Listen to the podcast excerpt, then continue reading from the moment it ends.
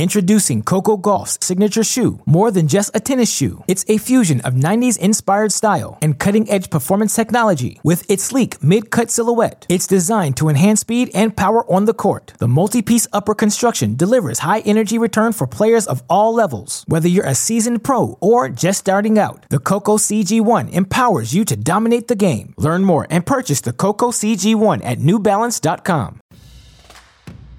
Hello, everybody, and welcome to another episode of Tennis Channel Inside In, the podcast that takes you inside your favorite game.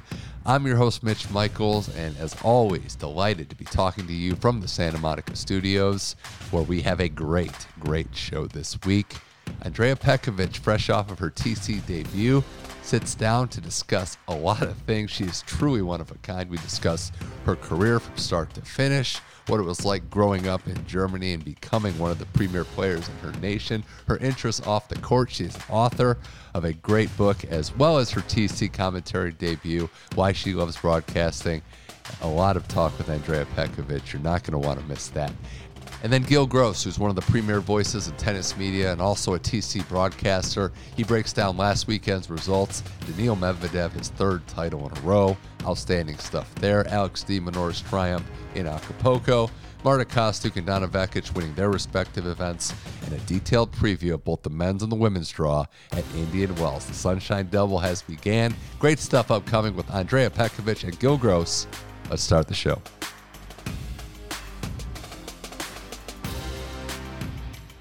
All right, now joining us on Tennis Channel Inside In. Uh, truly a pleasure. I've been following this player for longer than I'd care to admit. I think she wouldn't like to hear how long either. Uh, her reputation precedes her. A uh, true joy to follow and now to watch on commentary. It's a former top 10 player, uh, retired just last year, Andrea Petkovic. But thank you for joining the podcast. Thank you for coming to Tennis Channel Inside In. Yes, thank you for having me. I'm very excited. My first week of work here. Yeah.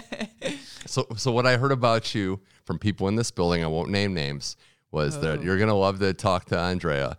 She's very outspoken. Oh, is that fair? and now I have so much pressure on myself. I do like to yeah. voice my opinion. Uh, yeah. I prefer that than to just try and talk yeah. beat around the bush, but uh, I try to be always diplomatic. So where did that come from? Was that just growing up? Is that in your your your childhood from the you know Yugoslavian Serbian side? Were you always like this, or did you kind of grow into your voice? No, I think I grew into it. Uh, I always had opinions, and I always loved. I was always very curious and loved to read and inform myself on different topics. But I think you need to and not you don't need to but for me it was that way. I needed to become a proper adult before i was able to actually um, voice my opinion. And argue for my opinion. Yeah. I think everyone can uh, voice an opinion. That's right. not the issue. But then to have arguments following them up and why you think that way is a different story. So I've, I've heard in your backstory. I know your dad is is very instrumental to your tennis career, and and I always kind of wonder: was tennis the first love? Were there other interests, other sports? I know off the court you love a lot of different yeah. things, but did you even look at athletics competitively earlier? Did you just kind of fall in love with that over time? Um, you know, I played the only other sport I played a little bit was basketball, but really, if I think about it, it was always tennis. Mm-hmm. Uh, I think the basketball thing was just my dad wanted. I have a little sister too. He wanted us to do some kind of team sports, just mm-hmm. a little bit to have that feel of being in a team and how it's so different because tennis can be very very yeah. lonely. do you, do you feel like, and that, I wasn't even planning to ask that, but you bring up a good point. Do you feel like because it's such a lonely individual sport, I feel like whenever there's a chance to play doubles or be Fed Cup or part of a team, tennis players jump at it because they're just yeah. missing that feeling. I think so. For me, it was definitely the case. I yeah. always played Fed Cup. I always loved the team competitions. I played Bundesliga, mm-hmm. which is our league type of sports in Germany, uh, for a very long time. And I think unfortunately in doubles i couldn't really um, raise my ranking as quickly as I did yeah. in singles. So that was not a big option for me. Unfortunately, I always enjoyed that too. But I do think um, that tennis players just feel hmm. the relief of distributing the pressure on yeah. some few more shoulders than just yourself. Yeah, it's nice. I mean, the credit's great, right? But the blame would be good to kind of share yeah, around exactly, too. Exactly, uh, what was it like for you growing up at the time you did in Germany? When I mean, I guess you could call it Steffi Mania. Mm. You had mm. Boris Becker too, but two titans, two of still the greatest in their country, some of the greatest ever. What was it like to grow up as a child when those two were just lighting it up? Well, it was a really, really strange period for German tennis. And for me, as a growing tennis professional, Yeah. it was very bizarre because I grew up when I was a very small child. I grew up in this tennis mania in Germany where everyone would wake up at three in the morning to watch Boris play at the US Open or cheer St- Steffi on in Australia.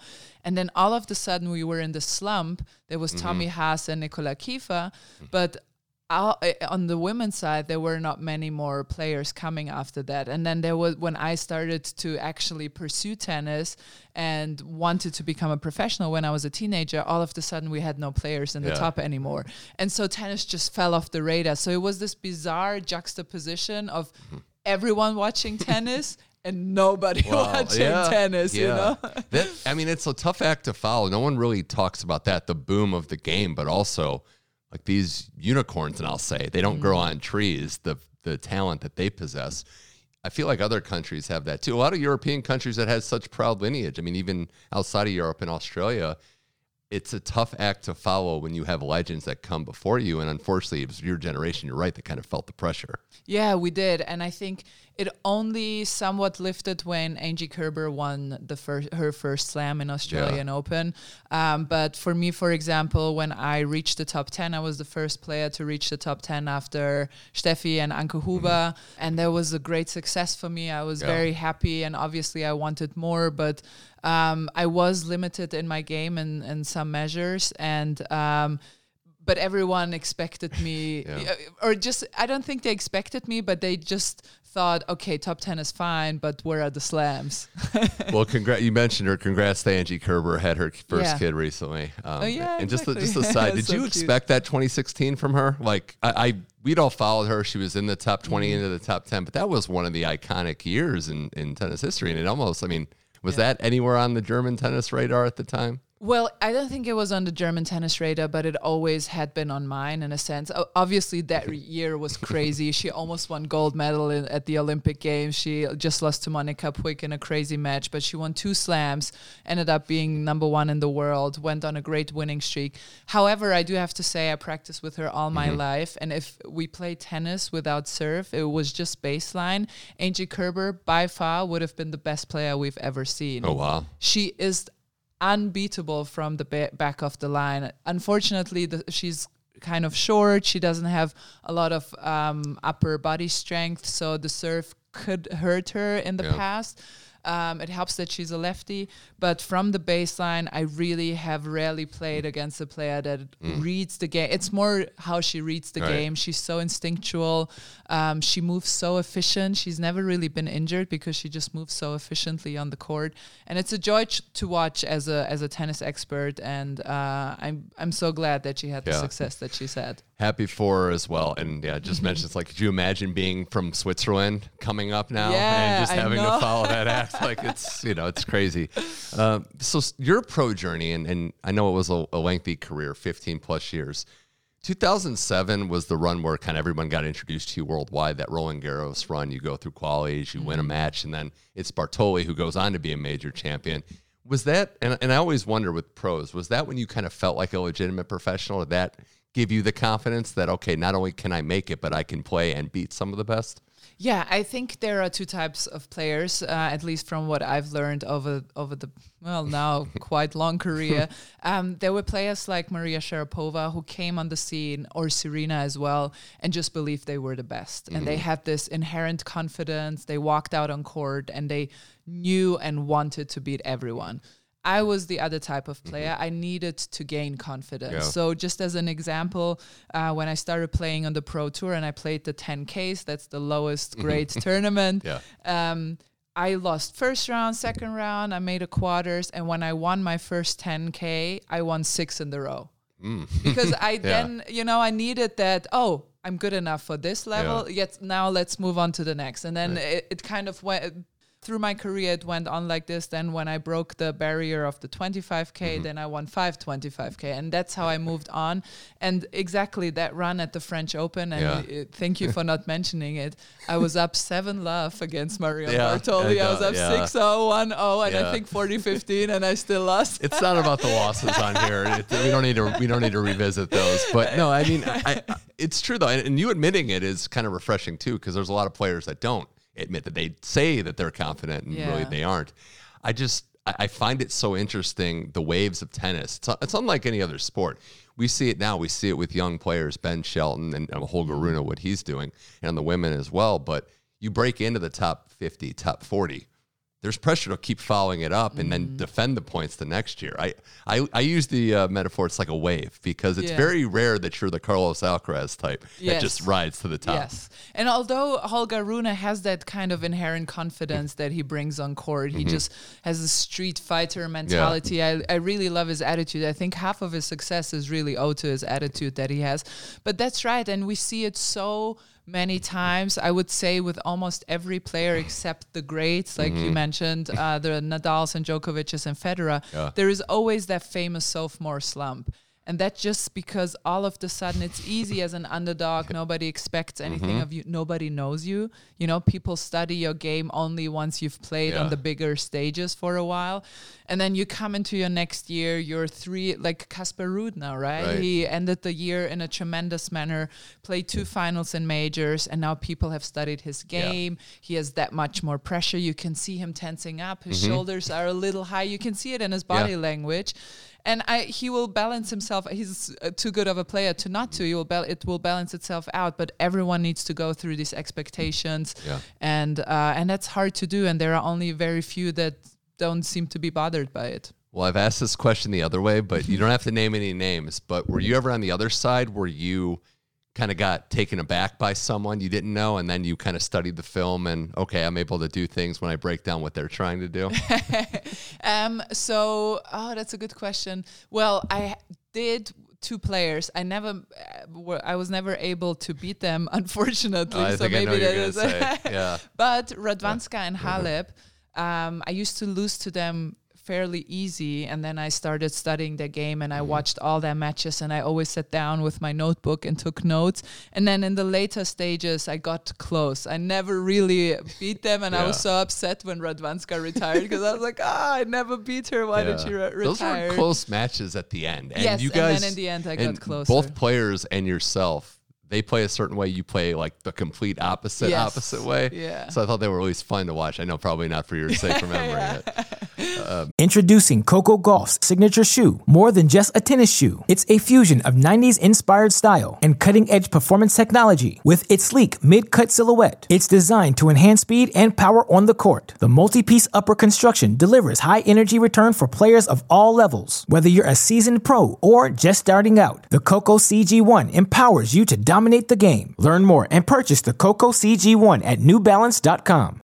When you need mealtime inspiration, it's worth shopping Kroger, where you'll find over 30,000 mouthwatering choices that excite your inner foodie. And no matter what tasty choice you make, you'll enjoy our everyday low prices, plus extra ways to save, like digital coupons worth over $600 each week. You can also save up to $1 off per gallon at the pump with fuel points. More savings and more inspiring flavors make shopping Kroger worth it every time. Kroger, fresh for everyone. Fuel restrictions apply. More with Andrea Petkovic here on Tennis Channel Insight. And uh, the unfortunate part of your career is, I mean, I guess it's a blessing too. You were able to accomplish so much with the injury history. Mm.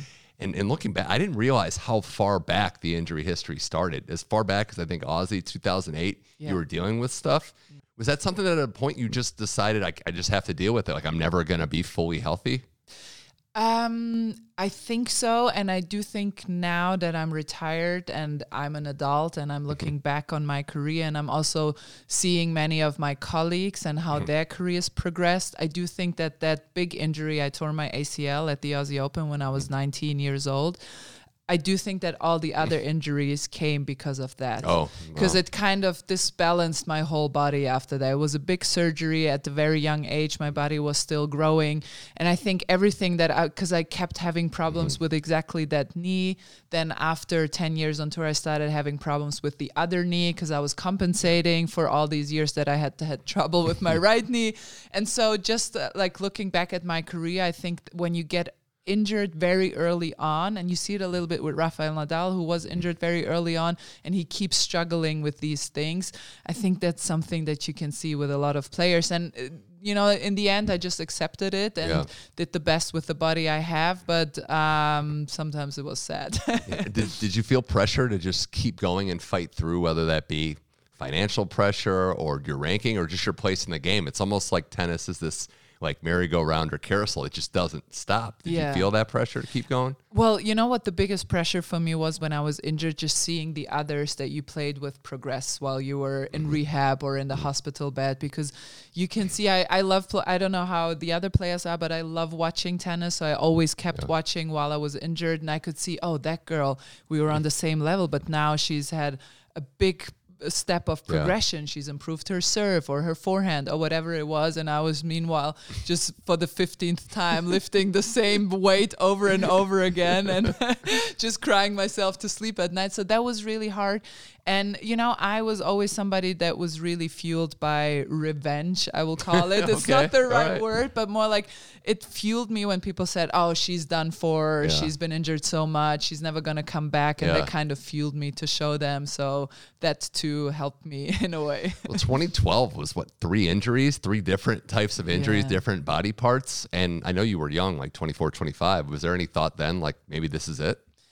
Strangely enough, there wasn't. What I did have, so I never really lost the will to come back, but I have to say I really did lose the belief I could come back after the, especially the third injury, and that was really hard because um, it took me so long to gain that back. My body was it took you know three to six months like it is, and then it takes another year to be fully um, the same that you were before an injury. But my mind, it really took almost two years to get that self belief back and to to feel like I belong and that I can still do it. That was much harder. One of the things that's always struck me about you is just being open and transparent with everything, good and bad, which Yeah. is, I guess, refreshing or a coping mechanism, however you want to put it. But the story you told uh, on one of our other shows on the Kamal Murray podcast about taking a month off when you were, what, 28, 29 and just living in New York. Yeah. Was that, I just, was that spontaneous? Did you decide, okay, I need this mental break? I'm having, you know, I, I need to recharge more than anything? Yes. So that time, um, and, and just what I mentioned now with the revenge part, I think that really came back to bite me a little bit because I was fueled by this. I'm going to show everyone. I'm going to show everyone. I'm going to come back. I'm going to come back. And then when I did come back to the top 10, I was like a balloon that just deflated. I had nothing to, not to live for anymore, but I had nothing to play for anymore. And that was exactly in that year. And that was when my motivation started. And I never had that before. And then after that as well, not.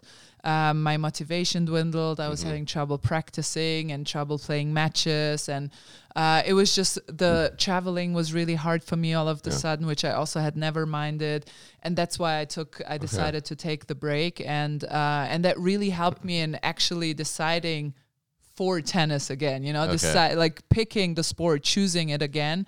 And then after that i had some of the best years of my career not in terms of results unfortunately because i did get older but in terms of the love for the sport Yeah. and i was just so grateful to be playing. It's almost like you might not have lasted as long as you did without that little break. As short as it was, it kind of recharged you to give you more years on the back end. Yes, definitely. So the thing, what the biggest difference was, every loss that I had before that break was like an end of the world. Oh, Like yeah. the apocalypse came over me and just took me away. And after that decision and that choosing of tennis, it was Mm-hmm. like, okay, it's a loss, but this is what I want to do. I chose this. It's like of all the things to get jealous of with Roger Federer, the one that gets me and maybe other tennis players too is how at the end of his career, it's like five ten minutes he's over a loss. Yeah.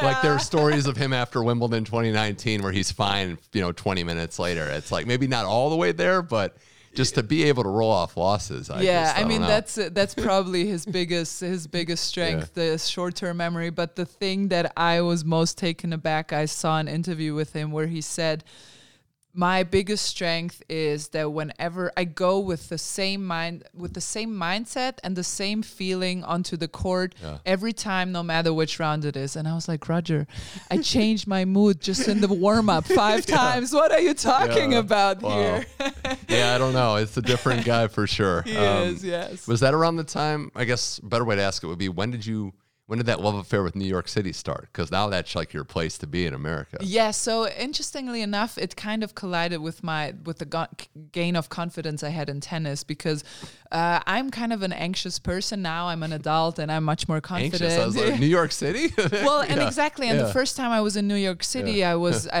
it was for the U.S. Open. It was my first main draw of a slam, and I was just so overwhelmed by the city, Yeah. and I was so anxious and just going out. And like the highest of my feelings was to go across the street to get a coffee at Starbucks, and I was like, oh my god, I conquered the world. and then when this when I developed my personality and Mm-hmm. grew into myself, and then I started having friends there, it felt like. Oh, the city that I was so scared of oh, now I finally know how to you you know take the train and uh, and just call Yeah. a cab and you know yell at the bartender whatever it is what that you do as Yeah. a New Yorker and uh, and it was similar with tennis I needed to always find my footing Oh. but then once I had it I felt really good about myself that's good. You conquered your fears in New York City. exactly So I have to ask: Was the 2010 U.S. Open the origin of the dance, or were you doing that in the practice videos and stuff? Because that's where it kind of became mainstream. Your Yes. Petko dance that everyone has their Yeah. take on now, and, it- and I've noticed that it's not always the same. Yeah. Sometimes it's a little different. well, I changed it Yeah. after. Yeah. So the thing was, I had a terrible losing streak before the U.S. Open, and I was so depressed about it. I was because I was playing really well in practice, and I think the reason I was losing in matches was because I started things started clicking for me in practice, and I think I felt that I had made a next. I had progressed my game to the Mm-hmm. next level and I just felt the pressure in the matches to bring it. And um, and my coach told me okay and I played against Nadia Petrova Yeah. who was a top seed at the US Open and he told me okay if you win this match and I know you can you have to do something really special. And at that time the I was playing on Louis Armstrong Stadium. I don't know if they still do that. At that time you gave them five of your favorite songs and they would play it when you walk out on court and when you win the match and so I won that match 7 6 in the third. And I was like, oh, I have to do something. And my coach is looking at me, just like hand gesturing, what are you going to do?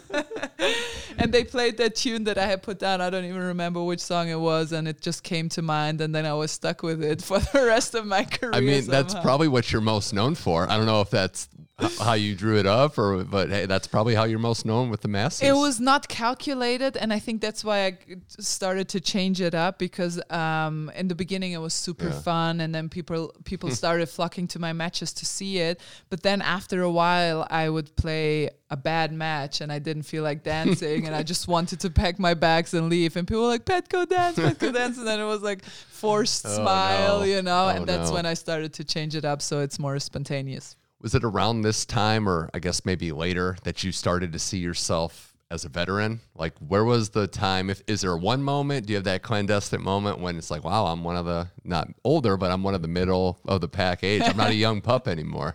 Well, you know what? Actually, Tennis Channel was the one that Oh, made me aware of it. I was there was a replay of a match of mine, and I played well. I won, and when I won, the commentator I think uh, said. And the veteran Andrea Petkovic goes through, and I was like, "Oh no!" we did it. It's our fault. See, I set us up. and I swore to myself I will never call a player a veteran. Yeah, wow. I mean, look, veteran can be good. You don't want to say like Yeah, the old veteran true. or the wily veteran. That's yeah. true. Uh, more with uh, Andrea Petkovic here on Tennis Channel Inside In. Uh, another thing that's admirable about your approach to tennis was you were open about the finish line approaching and then when it came. Was that something that you were targeting US Open 2022? Did it feel like the right time for you to say goodbye? Was there a moment when you said, "Okay, I think I'm winding down." If you could just talk me through that process. Yeah, um, uh, that was the hard, some of the hardest processes I went through. Um, so I that year was the first year, uh, 2022, last year was the first year that I was not able to practice in a way I was used to anymore. Meaning, whenever I had a few hard practice days, I would get injured. Mm. Not badly, but I would have a little muscle strain or get so tired that I couldn't um, couldn't put in the same intensity on the on the third or fourth day and I started to feel it and I could feel my body going up and down. I was out for Indian Wells Miami with an adductor strain so there were g- these little mm-hmm. things just seeping in. When I had really hard practices we uh, practice weeks my immune system would drop down i would get sick i would get a cold you know all these little yeah. things and i could feel that my recovery process was had slowed down so much that it was hard for me to rewind and so i knew the end was coming and then i decided okay um, us open is going right. to be it and I didn't want to announce it actually because I didn't want to have that extra pressure. And then my team was like, "Well, but you have to let your fans know." Yeah. I wake up the next day, I turn on my phone, and I have hundred oh. direct messages on my phone. Serena Williams retiring oh, at the yeah. U.S. Open, yeah. and I was like, "Okay, now it doesn't matter. Nobody will care about poor little Andrea oh. on at the U.S. Open." It was actually, I have to say, looking back at it it was much easier for me that Serena was retiring at the same time. A right. few German journalists asked me a bunch of questions, but nobody else cared. And I could kind of go through all these emotions because it was really hard. And I feel like I saw it on Serena's face right. as well. For me, the transformation process was much harder than when I actually was done with it. Then I was like, okay, mm-hmm. next chapter. So when you were done, you felt peace. That was better. You weren't struggling post tennis into what you wanted to do. It was just not really. yes, off. not yeah. really. But the three months before, right. I was like crying in every practice oh. because when I was playing well, I was like, oh, why am I retiring? Right. And yeah. if I was playing bad, I was like, oh, I should retire today. So it was just like very dramatic yeah. and and then, funnily enough, when I did, uh, I lost to Bencic at the yeah. U.S. Open. It was a good match. I was glad that I played a good match in the end, and um, and then it was over, and I was like yeah. walking around with a glass of champagne, and my team was just bawling because they had bottled in all the emotions while I was going. And then you were that. fine, yeah. And I was like, I'm fine, I'm free. That's hilarious. Well, and I think it's good you played a good match with a good player. I mean, not, you don't get to pick your last match a lot of times, but no. it's good that it was with a very quality opponent going out strong. Did you have any regrets, I guess, when you reflected back on anything with your tennis career, or are you at peace with kind of how it all went down? Well, two things I would have d- done differently when I was in the top 10 when I played my best year I really I mean on the on the one hand that's what made me s- strong and uh, and so ambitious but on the other hand now looking back I regret that I didn't stop at one moment and was like hey I did well until now I was in this um, in this Ferris wheel of I want more, I'm 10 now, but now I want to be nine, or oh, now I'm nine, I want to be mm-hmm. 5 mm-hmm. I want to be, and you know, I never stopped and was just like, I achieved a lot, I'm mm-hmm. happy, and now let's try and attack the next goal. I was just like, so I felt more pressure than mm-hmm. ever to do better. Um, and then, bringing uh, a little bit related to that, the injuries that I had then afterwards in 2012 were um, were pains and bits that I had felt in my body that I pushed through in order to get my right. ranking up even higher. And I would have pulled the trigger a little bit earlier. I would have gone to the doctor a little earlier, and maybe it wouldn't have had to become that bad. Well, if those are the regrets, I think they're that's their minor considering yeah, the accomplishments. Okay. and it, it, was a it was a tremendous career, and and you're someone to ask this now as we look at the next generation. Do you think that there should be more personality shown, highlighted? I mean, you'd be the one to ask because you were show, showing a lot of it when you played. But what do you think about the personalities being highlighted of the next gen? Well, the thing is, uh, I do think we are we are having some great personalities again. I think social media helps in high. It, there are a lot of uh, bad things about social media, but yeah. one good thing is that it highlights the personalities a little bit more. Um, the thing is, it has to feel natural to the player. If you force somebody to be something they are not, it will affect their game and then just the balance of like how much personality can i show without mm-hmm. showing too many weaknesses i think that's basically mm-hmm. the key and uh, and just me now working as a writer and in media i think it's also um, a little bit the task of of the media to tell the stories for the players in a in a nice way to tell the narratives and show a little bit of Yeah. the uniqueness and their personalities. But uh, but yeah, I, I do think that um, that we need these, and especially in tennis, that is a an individual sport. And when you watch a match, if you watch a two-hour match, you will never forget these two players in your life, probably ever. You see, you see, if you think about other sports, American football, they have their helmets on. Hockey, you come Yeah. from hockey, they have the helmets Yeah. on. But if you watch tennis, it's two people on the TV for two hours and you constantly see their faces. Yeah. And I think um, as the tennis media, we can do better to tell these stories. It's a great point because you think about the casual quote unquote fans that might only watch big matches, but they know everything about Serena, Nadal, Yeah. Federer, Djokovic because they're in these big matches all the time and they're you know watching them. And if anybody knows how to deal with social media and you know the occasional troll and haters, it's you. You know, it's just like hey. Like the Kvitova return, try to return her serve comment was one of the funnier ways to deal with it. Well, you know, I, I, I consider myself to be the biggest troll on social Okay. media. So if you troll a troll, Uh, yeah. you're done for. It's like heckling a stand-up comic. yes, exactly. Uh, yeah, and, and I guess you know the the author side of things. I wanted to get to that because you wrote that book, uh, Between Glory and Honor, uh, Mm-hmm. Lies the Night. Tried to read some of it. It's actually in German, so I wasn't able to read it. Sorry. But uh, where did that come from? That you wanted to write write a book and then also just stay active as a new aspiring journalist? Well, so the thing was, it's actually very, very funny. When I was a, it relates all back to tennis, like everything in my life does. When I was a teenager, I didn't have any money, and my family didn't have money to send me on tour with a coach. So I was traveling alone always. And I remember very distinctly when I was 16 years old.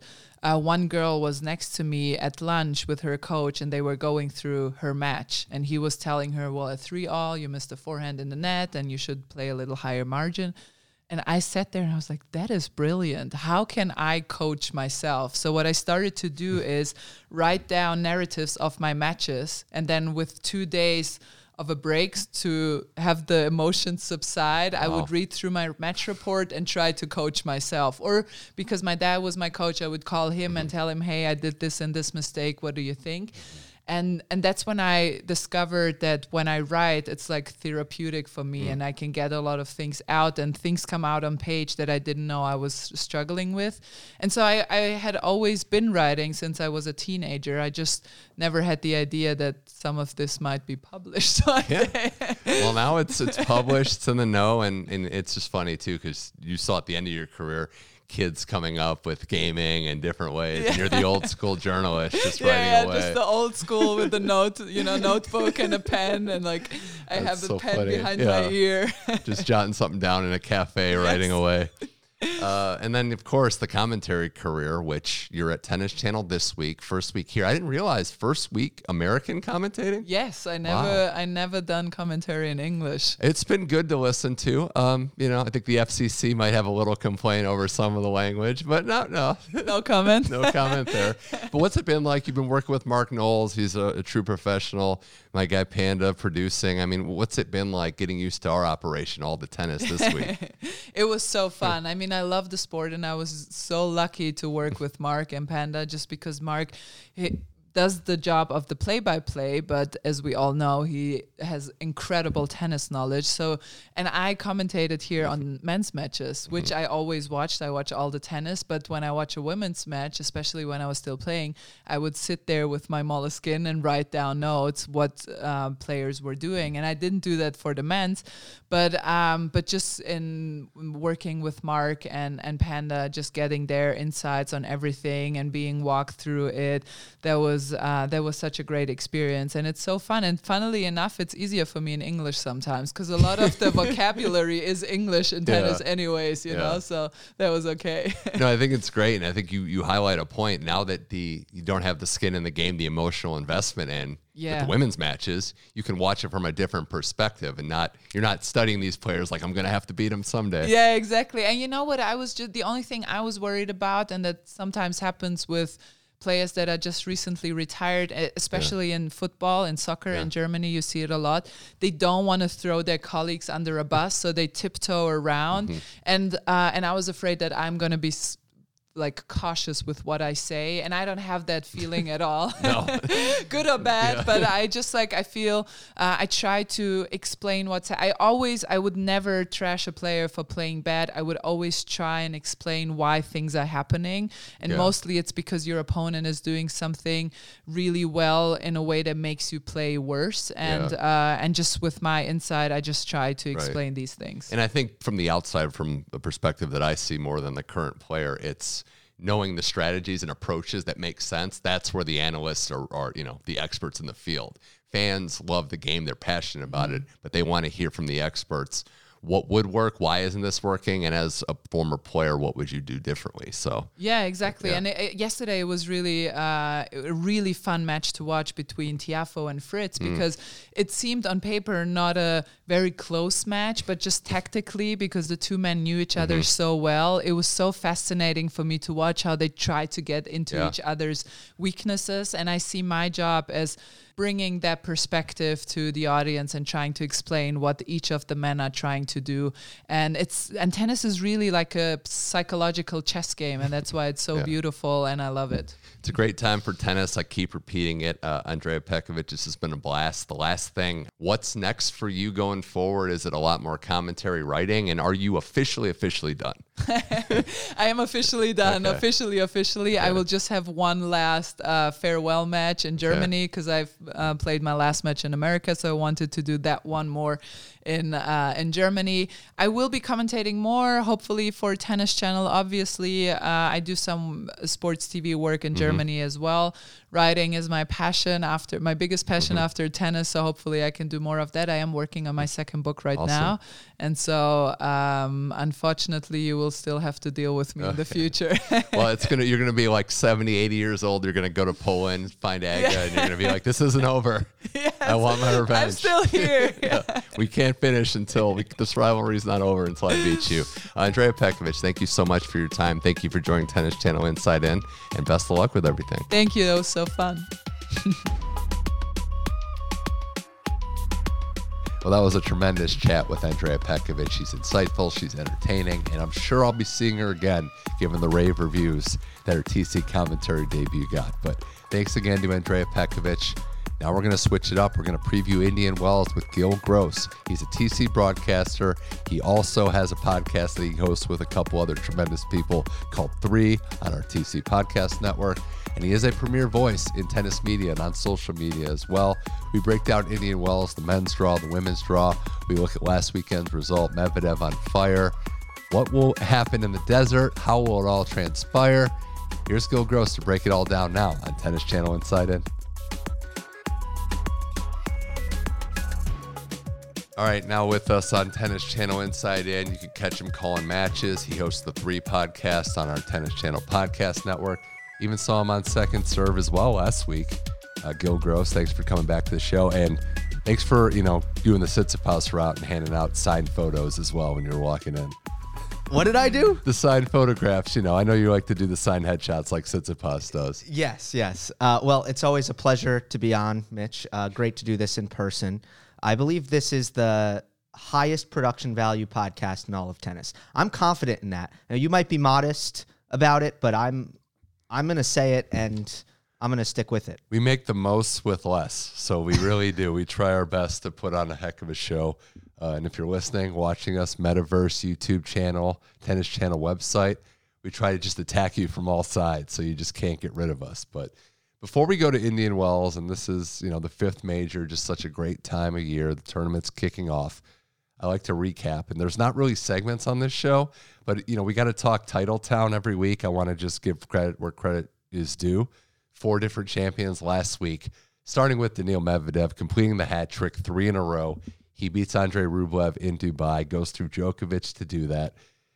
Medvedev back on track, and and what he does and how he does it, Gil you mentioned how the cardio is just always going to be there. He's in tremendous shape, but he's always played his best when it seems like he's just not taking himself or taking it too seriously. He's so relaxed and confident out there. And this was Medvedev about as good as he's ever looked, in my opinion. Yeah. So winning three titles in a row is supposed to be this really rare thing.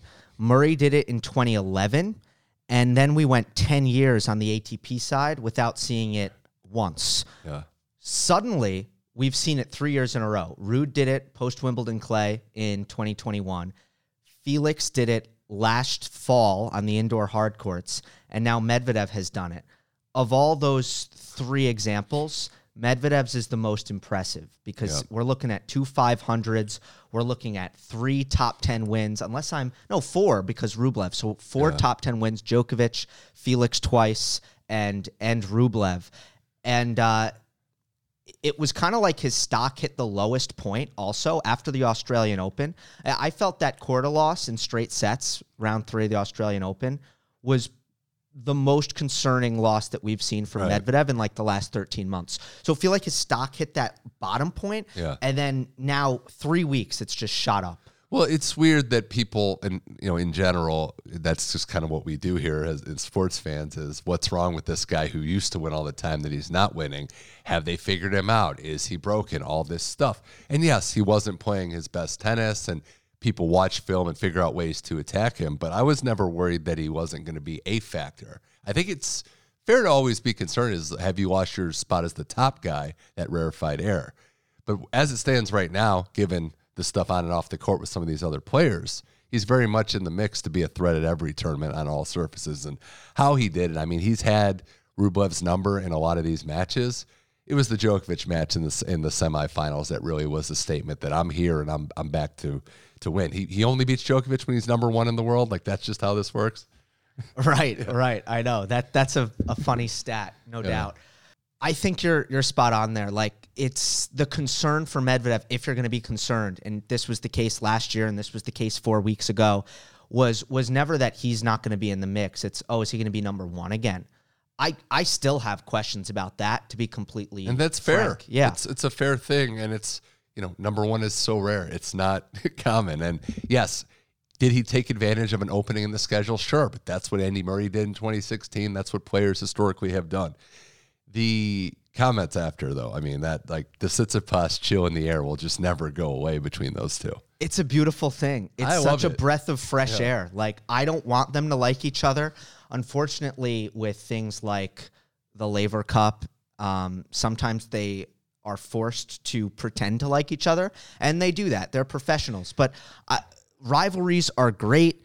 Beef is nice. It- so Don't pretend to like each other. Like that's the thing. You know. also, like Tsitsipas's comments were there are were comments we could, we would make honestly. Like, does Rublev have weapons? Is a fair comment. sure. after you lose, and I was working that day, and Jim Courier on TC Live, so that sounds like every guy that I beat in the mm-hmm. media after. So it mm-hmm. was sore loser ish, but you know, Rublev's handled it with grace too. That it wasn't, you know, it could have been a guy blowing off steam in a tough moment after a loss, which we've all probably said stuff we've regretted in the moments after tough competitive moments or just bad moments there. But no, I, I think look, they're not doing any, they're not trashing each other personally. They just don't like each other, and they're going to call each other out. And I think it's great for the sport. Yeah. That- and and that was my take on those Tsitsipas comments a while back on Rublev. Do they make any sense? No. Like Yeah. the player with the most variety and artistry is not the better player in a tennis match. The player who won Uh-huh. almost always in this sport, particularly where you can't blame the referees, Right. what was the better player. Uh, I mean, especially it's one on one. You have hundreds of points in a given match to play against a guy. If you lose, you weren't the better player. So that's that. Um, and yeah, I agree with you. It, it does sound like something that we would um, say. Do you want to talk about the Medvedev win over Djokovic? I do, and just from the sense that Djokovic's, I guess, conditioning or lack thereof, he was injured in Australia. He hadn't really been able to train, practice properly. He rounds himself into form seemingly in that tournament after the first match. That was an impressive win by Medvedev, but I think we can say it wasn't tip top Djokovic shape. It wasn't. Yeah. As much as I would love to give Medvedev the fullest of flowers and say he beat a full power Novak Djokovic, you watch the match and that's that's not what it looked like and it's not what it was. Novak said coming into the tournament that he didn't train for most of February. Now, I don't know if that's regularly programmed scheduling uh, where he likes to kind of take a break and take his foot off the gas pedal after that Australian Open because he wants to peak for majors and he needs to preserve his body now in his mid 30s, or if it's because of the hamstring and he had to have a particularly light February just to let that heal. I don't know. Whichever it was doesn't matter. Point is, he wasn't training much uh, in February, and it showed from a cardiovascular standpoint. The long rallies in that match, Mitch, were one way traffic for Medvedev. And it's not, look, Medvedev is really tough in those kinds of points. I feel like he's been 50 50 with Djokovic in those kinds of points throughout their head to head, which has served him really well. But Novak, as much as he likes to point shorten against Medvedev, when the rallies get long, he needs to be able to hang. He wasn't able to hang in this match. Rallies nine shots or more were 10 5 for Medvedev, which is an absolute blowout, mm-hmm. really, when you look at the percentage. And it was a close match. That makes all the difference. Yeah, I mean those are great points, and I, it, it remains to be seen, as great as Medvedev has played, how he does against a tip-top Novak Djokovic. Don't want to take anything away. He won what was in front of him. He won another tournament. He's riding sky high. We're going to come back to these guys in a second, but the other men's champion, Alex de Minaur, wins in Acapulco. An entertaining Acapulco. It had a little bit of everything. That Fritz Paul match in the semis was just a, a terrific spectacle itself. But de Minaur beats Paul in the finals, and I'd say this, Gil, he's been much maligned the last couple years. de Minaur has kind of been, you know, with Kyrgios, that Aussie hope, and he may have plateaued. We we had thought, and what's going on there? And he got criticized at home by a lot of his critics, but he wins this tournament, and he's, you know, I guess I would say this: built for those elements. Like if, if you're gonna have a player that battles the heat and has to deal with a lot of chaos, de Minaur is a pretty safe bet to do well.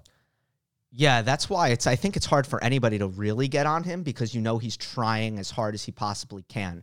The players who usually take the most heat for plateauing are players who leave room for effort Yeah. to be questioned. He's getting the most out of his body in his game. Totally. Yeah. Uh, but with that said, all you have to do is kind of track his rankings. There was plateauing. In 2019, he hit 18 in the world, which is where he's at right now. And he was he was young uh, in, in 2019. I don't know how old he was exactly, but early 20s. You expect a player to go up from there. And Alex, in the larger picture, kind of did not go up from there. He's been hanging around, and his career high is 15, but he spent two weeks there before going right back to 18. How much of that do you think is the modern game of men's tennis is just getting bigger and stronger? Size. Yeah, and, I, and that's where he talks about getting the most out of what he does, and his movement's elite, like Yeah. all worldly. But there is that power question. That's a fair criticism when he gets to the quarterfinals of big tournaments. Yeah, we don't need to complicate things. A big part of tennis is how hard do you hit the ball. And for him, off the ground, I don't even think it's the serve for him. Uh, I think he gets good MPH for his height Yeah. on the serve. It's it's actually the ground strokes, uh, particularly like the two handed backhand. I think players go there and they know that they're not really going to get hurt there. Uh, but the forehand, depending on the position, Yeah. uh, sometimes it's also a little bit underpowered. If he if he steps into the court and he gets to throw his entire body weight into it, he can get quite a bit on it. But in a regular neutral situation, he can't. And but yeah, that that has been, I think what what stops him from reaching the up, upper echelon, no doubt. We know confidence is a big thing too. So getting this tournament could be good for him going into another one. It was a good 500 win. It was a loaded field. Uh, and just one other note, I, I love to see. You don't have to get into the ceiling talk with him, but Tommy Paul building off of Aussie was great. to see. So many times, American or not, we see big result followed by the letdown, followed by you know a lot of publicity.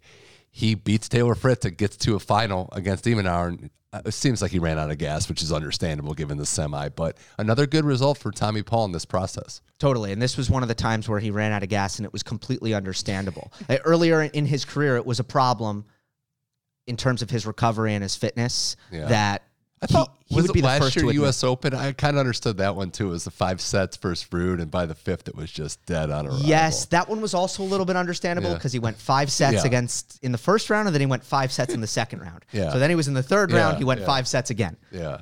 Uh, but with Paul, I think he's shown a lot of positive things backing up the Australian Open. Tiafoe did well last fall after the U.S. Open Right. semifinal. These guys, you're right. Uh, the American players, they've done a very good job of building up not just their ceiling potential, but their consistency week to week. And Fritz, after a couple losses, like that U.S. Open first round loss to Brandon Holt, goes and wins the tournament too. So they're they're backing up good and bad results there. Uh, and the women's champions as well. I want to give a shout out to Donna Vekic wins Monterrey over over Caroline Garcia. She's kind of been on a little bit of a tear there, a little, a little bit on fire since uh, San Diego last year in October. Has a run in Australia wins this tournament. So got to give her some love uh, as well with Pam Shriver working uh, with her there. And then Marta Kostyuk winning the Austin Open, an emotional title for her, her first title. So two women that got titles at points in their career, different points in their career, but getting that added momentum as we head into the Sunshine Double. A lot of a tear, not a little bit of a tear for Vekic. She's 14 and 2 on the season now, which is incredible. Uh, you have the the win in Monterrey and then uh, the four and zero oh, or maybe three and zero oh at United Cup, and then the run to the Australian Open quarterfinals. So yeah, she's. And then you mentioned San Diego. That was another final. Definitely fighting. it's, it's been great to see. Fights out there. A lot of these aren't easy wins either. So she, there's a lot of battling with her. That's true. And then Kostyuk, she's overcome a lot. There have been bumps in the road for her. Her progression hasn't been linear, but clearly someone for a long time who's had tons of talent and great to see her putting it together. That's someone that's at the top of my list that I can't believe how young she is based on how long she's been around, right? Mm-hmm. Like, what was she, mm-hmm. like 15 or 16 when she was first in that Aussie Open main draw? Yes. Another day is here and you're ready for it. What to wear? Check. Breakfast, lunch, and dinner? Check. Planning for what's next and how to save for it? That's where Bank of America can help. For your financial to dos, Bank of America has experts ready to help get you closer to your goals. Get started at one of our local financial centers or 24-7 in our mobile banking app. Find a location near you at bankofamerica.com slash talk to us. What would you like the power to do?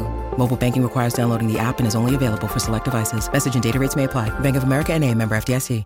More with Gil Gross here on Tennis Channel Inside In. Well, let's look at the Indian Wells draws. It's time to kind of just get into the big picture discussion on how this tournament we could see it unfolding, some storylines, some subplots uh, starting with the unfortunate of Novak Djokovic not in the tournament. And we don't have to rehash all the ins and outs of that decision of him not being here. But I'm going to ask you this question as the Djokovic whisperer, expert, however we want to say it. Will this, because conditioning is such a huge factor, do you see him not playing in this event affecting him going into the clay court season, going into his Grand Slam chase? Because obviously, with the ranking points and where he is, he's not in a position of needing this result. But not playing this these two perceivable tournaments is that going to affect him going forward into his chase for Roland Garros and then Wimbledon? Maybe at Monte Carlo, yeah. but then the problem is there's, or not the problem, it's actually a good thing for, for Novak Djokovic. There's another month until Roland Garros where he really, really wants to be at his best. We have seen him throughout clay court season, actually, and I don't know, maybe the conditions have something to do with this. Monte Carlo's been his worst clay court masters. Madrid has been a little better. Rome has been the best. I feel like he's that end, he's that car that that engine takes a while to rev up in that regard because he a lot of times he's won Miami. He's come over, he switched the clay, and he's just been sluggish out of the gates. But yes, I also like last year, for example, everyone talks about what was the match of the year. The short list is Alcaraz and Djokovic mm-hmm. on clay, and it was great props again to Carlos Alcaraz. I'm sounding like a wet blanket, but Djokovic wasn't in top tip shape in that match, and he almost I, pulled it off. Yeah, I don't know because uh, because he hadn't gotten the reps in, and that's my whole. Are the reps not the wins? Obviously, in his case, because he's going for Grand Slam, but are the reps more important than sure. actually winning? Look, you're you're probably right. I'll push back a little bit because I think if Djokovic had won that match, nobody was going to be saying Right, he, he, was not 100% uh-huh. because it was a great match. The level was sky high. And then he won Rome the next week. Yeah. So it is hard to say. I mean, if he wasn't at his best, he was at least close. Yeah. And yes, it, w- it was a, a terrific match. But I also think with Novak, at this point in his career, and yeah, there's been some crazy stuff with the Sunshine Double in terms of him not being able to play since 2019.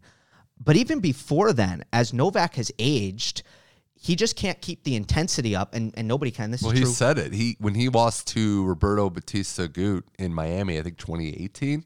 Yeah, he said, or maybe 20, 2018, 19. He said, uh, "Look, at this point in the game, my main goal is Grand Slam, so I'm going to try to win every match." But so March is yeah. March is a tough month uh-huh. for that. Yeah, Novak has not been in the quarterfinals of Indian Wells or Miami since 2016. So where I thought you were going to go with that question is, oh, you know, what is it going to be like? No Djokovic, no Nadal. How does that? Uh-huh. How does that play out? Sunshine double. And I was coming into this this Sunshine double thinking, man, I'm used to this. Yeah, this is normal. I don't think many people would know would be able to name the last four champions of Indian Wells because it's not common knowledge, common names in tennis. That said, Alcaraz, the number one seed, is the top dog, which is a nice place for him given what he's accomplished.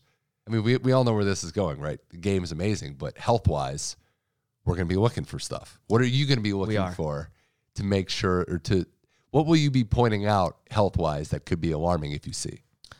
Well, first of all, people were asking me at the end of last year in like my mailbags that I do on on mm-hmm. YouTube, is Carlos Alcaraz injury prone? Because he has that physical style, there is the the Nadal standard of oh, there's no way you can play like that. You can't play like that, right? Without getting hurt.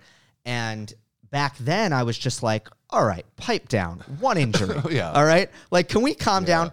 Now, start of this year, there's been additional injuries, and we're getting to the point where I would never slap like an injury prone label on Alcaraz at this stage, but we're getting to the point where where it's been an issue for him at least in the last six months. There's no doubt about that, and there's been multiple things.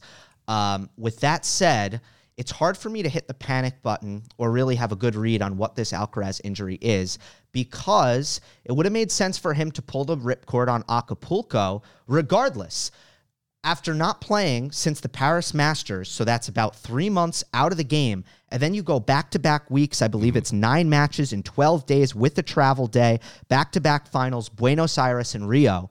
Oh, now you're going to play Acapulco? Right, yeah. That almost doesn't seem like a good idea. So the fact that he pulls out, I have a hamstring, and then yes, he pulls out of the Vegas exhibition, might have been a little bit shady to pull out of Acapulco and even play in Vegas.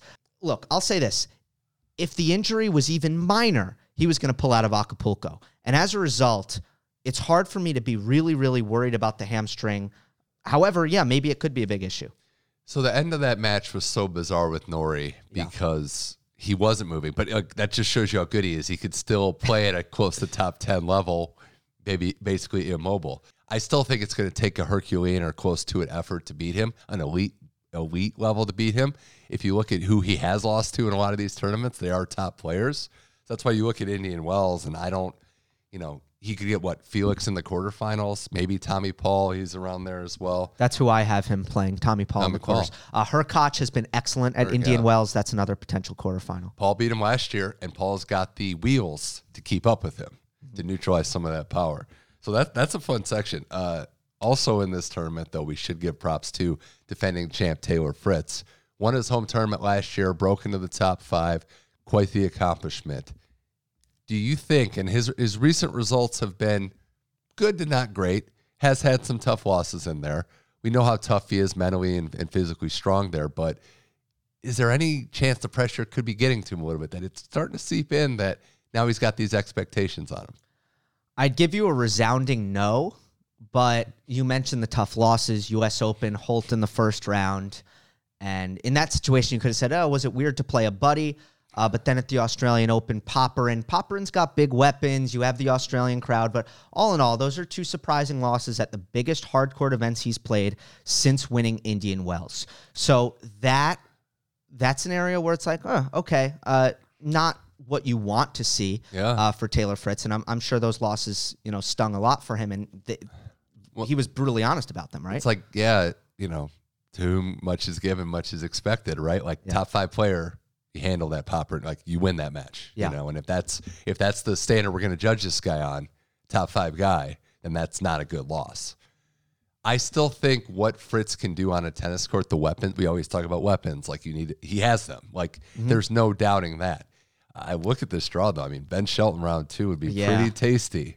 yeah, that's a popcorn match. Uh, can I, I? I'm going to give you my favorite Taylor Fritz stat. I was digging into the numbers because Indian Wells and Fritz, it's the kind of thing where I don't think it's any coincidence that he won the title there and it was the biggest title of his career. Like he's just better there. Yeah. And it's not just Semi the last year two before, years. yeah, yeah. You can even you can go back even further to when he when he was a wild card. Uh, he beat the number six seed, and I actually forget who it was. It might have been might have been uh, I, I don't remember, but he he pulled off a big upset early in his career. Here's the stat: as the lower ranked player at Indian Wells, Taylor Fritz is ten and five. Hmm.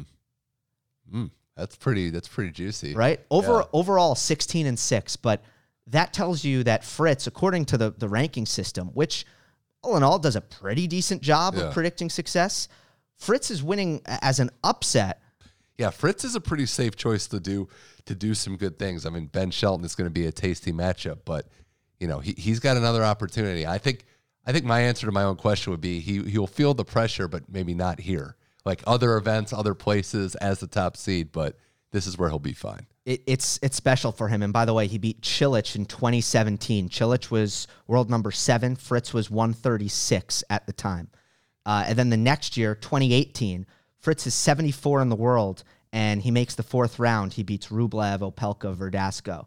So it, it's just year after year, the guy overperforms. Yeah. And I, I say that in, in a good way at Indian Wells. It just it makes him better. Let me ask you this because this has been a breakthrough tournament for a lot of different players on the men's side. Who could you see that we haven't named that could have a breakthrough? Great question. Semi, final, champion. I got some names here. I didn't want to lead you, so I have two names. Okay. The first one is Jiri Lehecka. didn't have that one, but I love it. That's good. He's got really, really big power. I mean, he hits as big as anyone.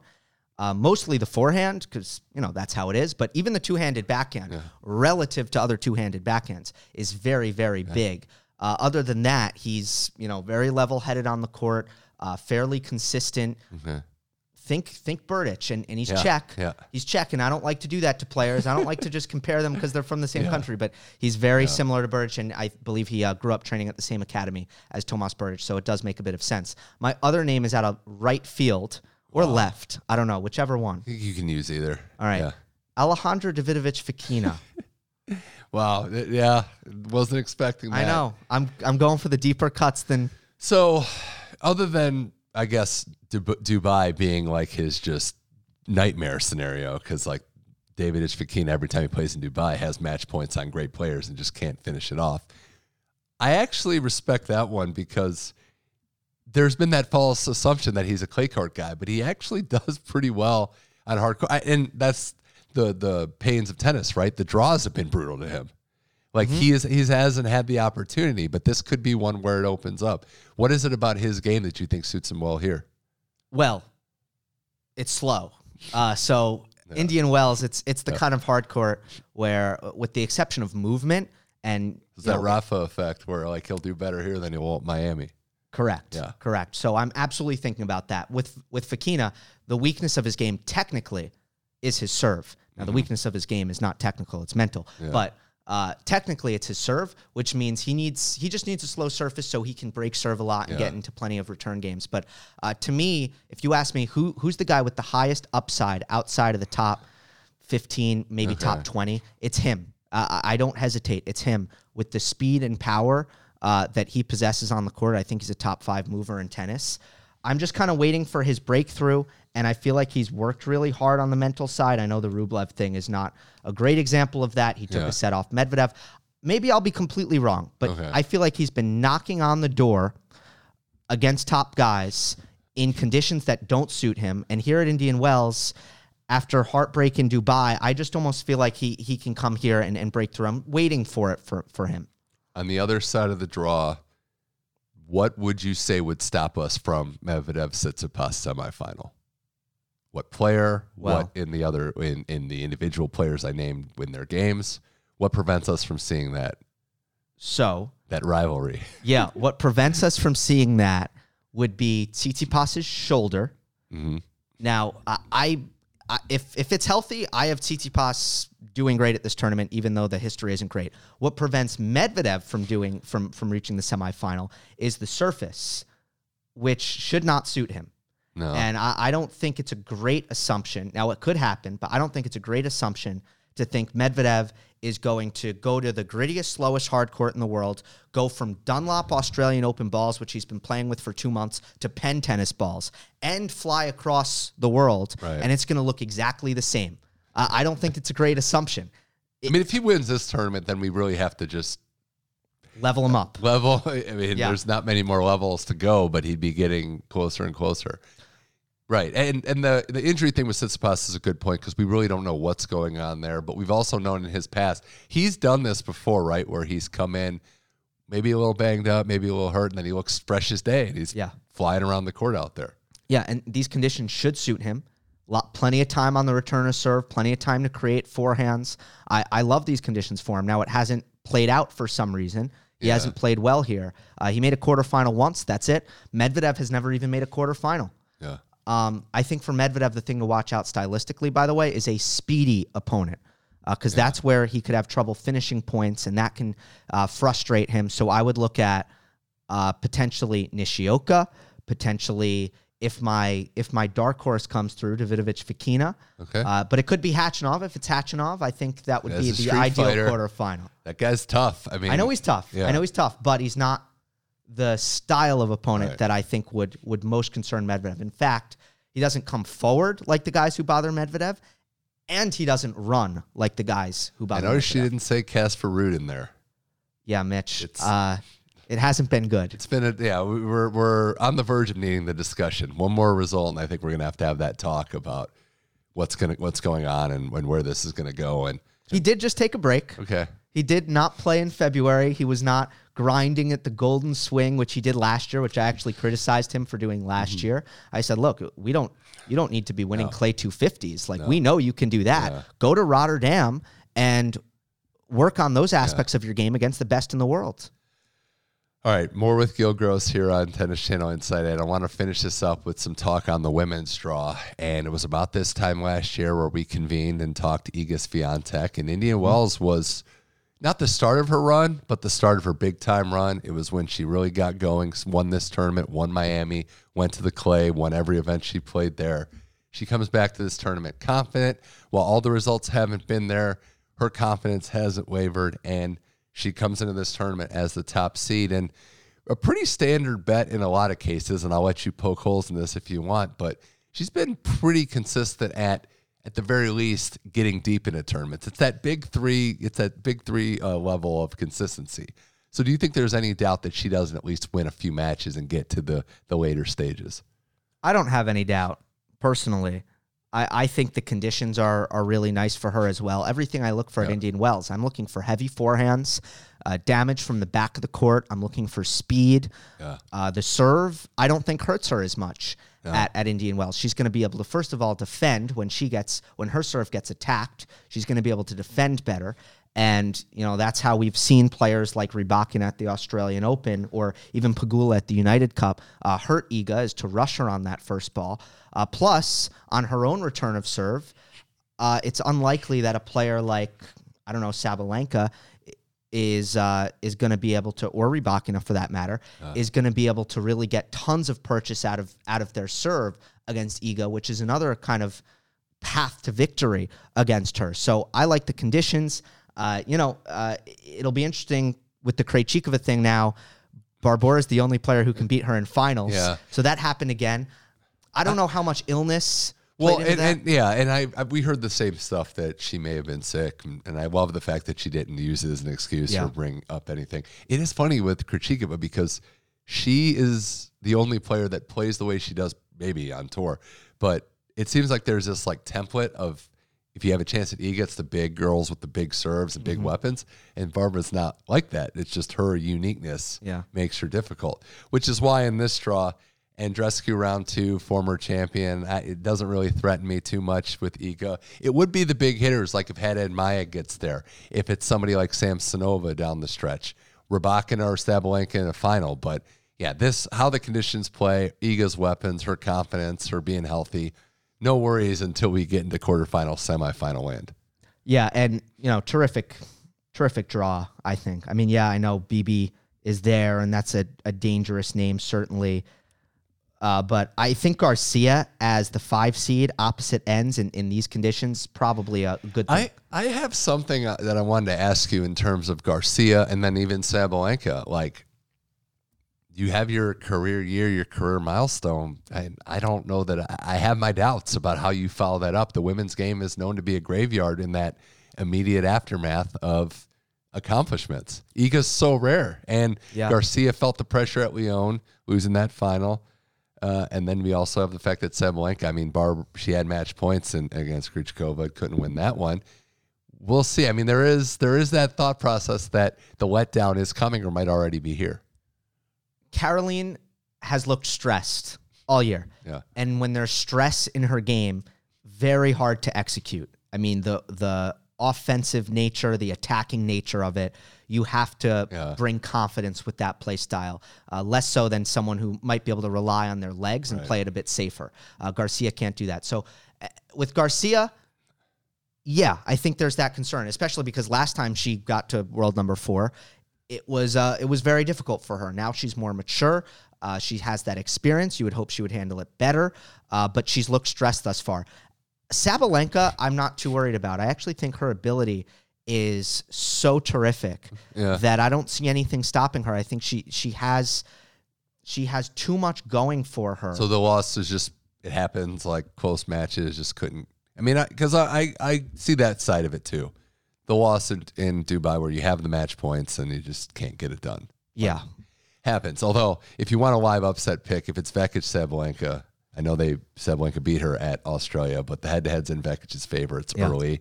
If you're going to trip up Sabalenka, I do. I put her in that category of players that might be more prone to an upset early, as as opposed to finding your confidence and doing well later.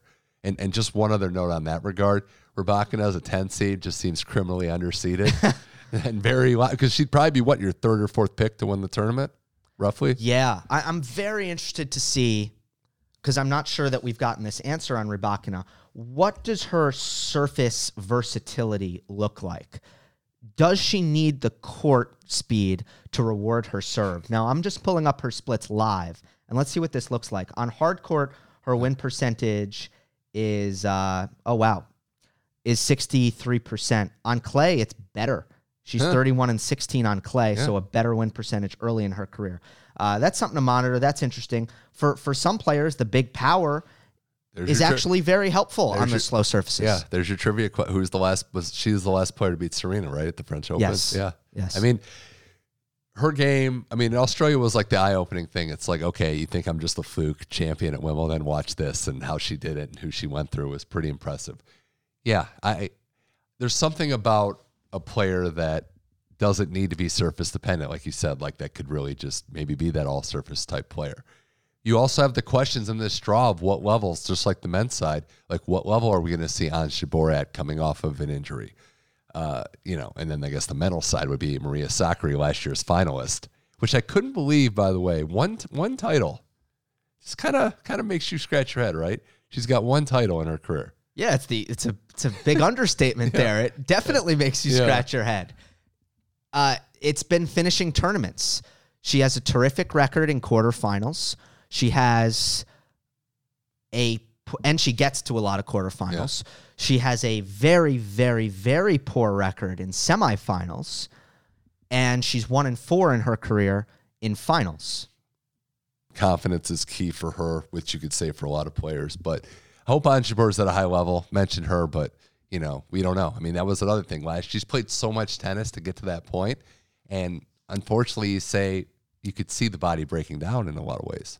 Yeah, yeah, you you can. I I would I guess temper expectations for her next couple of events. Um, it was it was sad to see her miss the Middle Eastern swing also, uh, because obviously she in that part of the world has done so much to grow the game. So yeah, hopefully we see her back at full power, and then I think the other contender to to bring into the mix here would be Coco. So I was going to ask you this as kind of the bow on it. Is that your American that you feel the most confident in going deep into this tournament, or you could go out of left slash right, left center field? Conditions wise, yeah, Okay. Pegula has really earned tons of respect. It's like, what more does she have Yeah. to do other than win a major? Yeah, she's earned tons of respect. But if I'm looking, if I'm comparing Gauff and Pegula, and you know, I, I evaluate them in, in general pretty equally at this time. Uh, with with these conditions, Coco is going to be very, very hard to hit through. So there, and you would be a good person to ask this question because we talk about like women's tennis and winning majors and all this stuff. Doesn't it just seem unfair that I'd say Coco and Pegula, like maybe their best chance to win a major best surface would be on the clay. But oh, by the way, that's Iga's best surface. So, because and I and I look at Coco from the perspective of I love so much of what she does, and she's so consistent and solid and professional. But she gets into these big matchups with Iga and other players, and they just break down her forehand and they break her down. And it's, I mean, what she's done is to be lauded, but that last level is proving to be very, very difficult. Yeah, it's a strange situation with her because you're right. She's so far ahead of schedule. So far.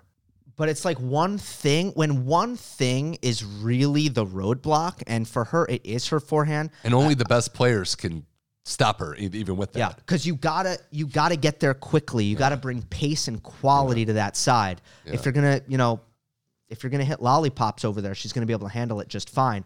And by the way, if we're you know bringing this to kind of Indian Wells, uh, she she'll have the requisite time on the forehand and right. it'll reward her heavy topspin on that side, which is another reason why I, I do think the conditions are quite nice for her here. I will say though, the off season for Coco wasn't quite what I wanted to see. I was hoping that we'd see some some real visible changes on the forehand side and it just it looks pretty much the same. And she can still be a great player with that forehand. Yeah. She she's proven that. But I would like to see some some bravery and some boldness, like we saw with Sabalenka. Sabalenka being like, I'm in the garage here. Now I know it got really bad for her, yeah. arguably worse than it has ever been for Coco, but I'm going to hire, you know, a biomechanics guru, uh, MacMillan. Uh, I forget, I'm forgetting the first name. I am going to fire my psychologist and completely rethink the way yeah. I'm doing the mental game. I'd like to see a little bit of that from Coco. It's tough to do when you're so far ahead of schedule, as we said, still a teenager and into the top five. So it's like, you know, but I, I agree. I think there's some tactical changes and some big adjustments she can make, but still the results are there. And I agree with you. Of all the Americans, Jesse included, I know it sounds like we're putting her down a little bit, but Coco on this in this condition on this surface seems most destined. Well, Gil, this has been fun. I'll, I'll just wrap with this. Uh, any other women's dark horses in the mix? Any other outside the field that you think could make a move and maybe you know hoist that trophy? Mm, trophy. We're talking. We're talking big time here. I think Ostapenko Ooh. is one to watch here. Always is. she's she's always one to watch. I'm excited to see what Krejcikova does. Yeah. To to follow up what was a, a run that was as impressive as any ever. And that's not hyperbole right. with, with the players that she was able to get through. We've seen her have a lot of success on the slower surfaces and, you know, getting to peaking at number two, having the injury, taking a long time to really get back to form after the injury. Yeah. Uh, I'm still not clear on if Krejcikova is oh you're going to contend for every big title now or if she's a little bit below that level yeah. i i feel like she can be she can be there and i'm excited to see what she does as well i'm always monitoring i know she's a higher seed but belinda bencic i think she could be a threat tough for her tough this is not good for her no. she she's changing I agree. She's someone to watch in 2023. She's changed yeah. the way she goes about it about it a little bit, where I think she's trying to hit her forehand more traditionally yeah. to actually get some rotation, some topspin on it, and be able to hit it cross court. Uh, Dmitry Tursunov is is really changing things. Yeah, Th- that's another player. He gets everybody. He gets everybody better. Is yeah. my my it, reason for backing her more than anything. And I think what he does is like oh, uh, you're hiring me as the coach. I, I don't care what you've done in your career. We're going to make some changes. Also understands why it well, explains why it may not work out with other players that yeah. may have thought about bringing him on. Pretty obvious. Totally. who totally. I'm thinking of there. Yeah. But no, I maybe not to win this one. You're right, but just to kind of because I've always thought even before Tursunov, she has something like she has that fight tenacity mm. that is a rarefied air thing. So and talent. Yeah. You know, she plays completely differently from anybody else. I don't think there's anybody with better timing no. and redirection skills. She just needs that.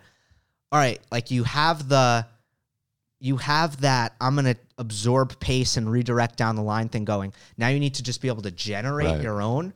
Right. And and that's kind of the the piece that I think Tursunov is is going for. Well, I can't wait, Gil. This has been a blast. We'll catch you, you know, all on our tennis airwaves, podcasts, broadcast Second Serve Show. Uh, appreciate you coming on and uh, you know enjoy. Uh, and, and, now you're an LA resident. You know you're a local too. So we got to get your advice on all the LA eatery and stuff because I know you're a food guy. Yeah, we can do a 30 minute podcast on that anytime. Uh, great to be on with you as always. Appreciate it.